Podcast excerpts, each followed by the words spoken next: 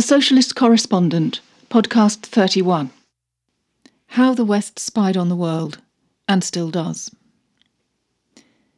The American Central Intelligence Agency, the CIA, and the West German Federal Intelligence Agency, BND, secretly owned the Swiss company Crypto AG, it was revealed, on the 11th of February 2020 by the Washington Post and the German public broadcaster ZDF. The intelligence agencies used Crypto AG's encryption communications equipment to spy on some 120 countries for over 50 years, until the company was sold in 2018. Similar accusations had been made before, but with fuller access to the CIA and BND's histories, this is now the most definitive account of the operation. The spy agencies rigged the company's devices so they could easily break the codes that countries used to send encrypted messages. The decades long arrangement, among the most closely guarded secrets of the Cold War, is laid bare in a comprehensive CIA history of the operation. The account identifies the CIA officers who ran the program and the company executives entrusted to execute it.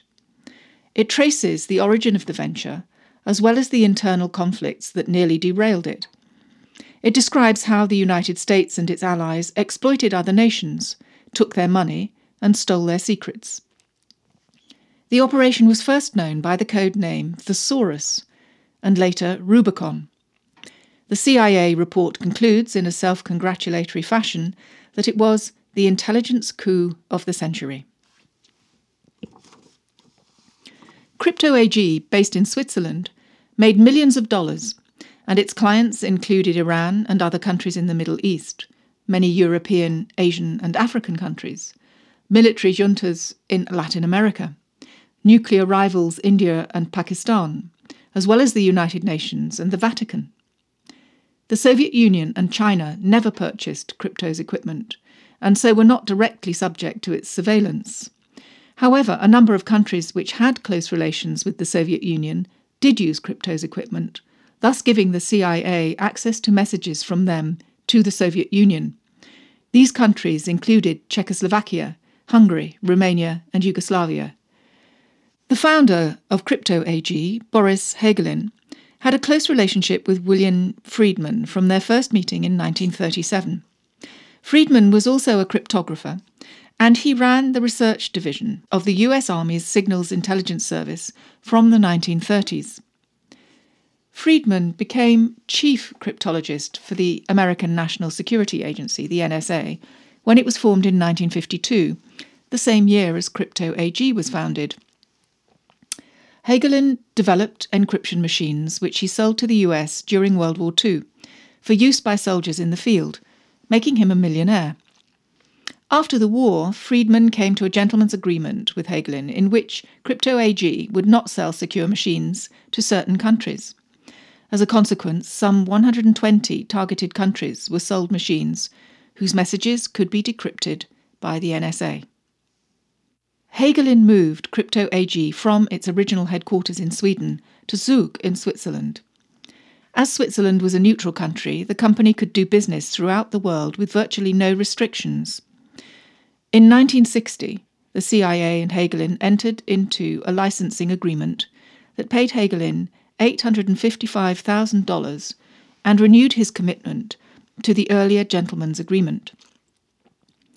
In 1967, Hagelin was approached by the French intelligence service with an offer to buy the company in partnership with German intelligence. Hagelin rebuffed the offer and reported it to his CIA handlers. At this point in the story, it is pertinent to look at the predecessor to the German Federal Intelligence Service, the Gehlen Organization, which was set up by the Americans immediately following the end of the Second World War. General Reinhard Gehlen had been chief of the anti Soviet espionage department in Hitler's military intelligence headquarters. Chief of the Department of Foreign Affairs Armies East was his official title. Gehlen's final meeting with Hitler was in late February 1945. When Hitler's armies collapsed later in 1945, General Gehlen escaped with the most important files of his department, which he had secreted in the Bavarian mountains. and delivered himself and his service as a going concern to the Americans. According to Dobson and Payne in their Dictionary of Espionage, the files were a treasure trove possessing the most comprehensive documentation on the USSR and revealing that Gehlen had built up in the occupied areas of the Soviet Union powerful networks of informers. In August 1945, General Gehlen was flown with his principal colleagues to the United States in the private plane of General Bedell Smith, Eisenhower's chief of staff. He described it in his memoirs as flying to Washington at a time when the Russians were still dealing with the other three powers in London over plans to prosecute war criminals. General Gehlen was formally discharged from prisoner of war status by the US and returned to Germany in July 1946, where he and his fellow Nazis formed the Gehlen Organization, financed by the Americans, with their headquarters in the former SS officer's estate at Pullach, near Munich. In 1956, the Gehlen Organization was transferred to the German federal government, becoming the West German Intelligence Service the BND. Until his retirement at the end of 1968, General Gehlen was in supreme command of the West German Secret Service. One of the many colleagues of Gehlen who returned to post war Germany was Erich Hüttenhain, who had been head of the cryptanalytic unit of the Cipher Department of the High Command of the Wehrmacht. He used the name Erich Hammerschmidt and worked for the Gehlen organization and its successor, the BND. He was one of the architects of Operation Rubicon. After the 1967 rebuff from Hagelin, the Germans did not give up on the idea of buying crypto. In a meeting in early 1969 at the West German Embassy in Washington, the head of that country's cipher service, Wilhelm Goeing, outlined the proposal to buy Crypto AG and asked whether the Americans were interested in becoming partners. CIA Director Richard Helms approved the idea and dispatched a subordinate to Bonn, the West German capital, to negotiate terms. In the discussions, the Americans got German agreement to exclude the French from the deal. Hagelin was bought out in the joint CIA BND deal for £5.75 million. Liechtenstein based law firm Marxer and Goop helped hide the identities of the new owners of crypto through a series of shell companies that required no shareholder names in registered documents. From 1970 on, the CIA and its code breaking sibling, the National Security Agency, controlled nearly every aspect of crypto's operations, presiding with their German partners, the BND, over hiring decisions, designing its technology, sabotaging its algorithms, and directing its sales targets. Foreign governments were paying good money to the US and West Germany for the privilege of having their most secret communications read by them Britain, the other Five Eyes countries, and Israel.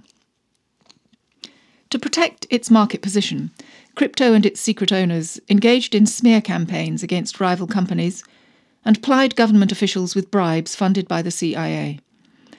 There are many examples of the use made of crypto by the West.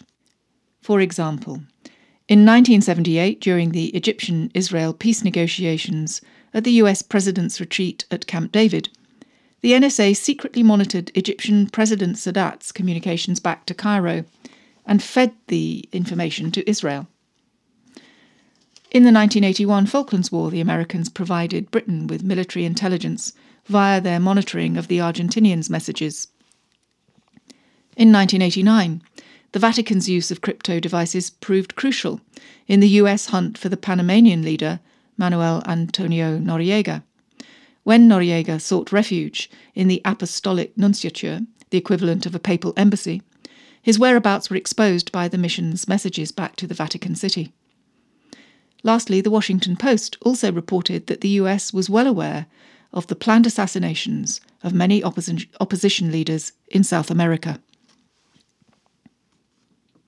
In the 1980s, James Bamford was researching for his book The Puzzle Palace about the US National Security Agency and came across references to something called the Boris Project in William Friedman's papers.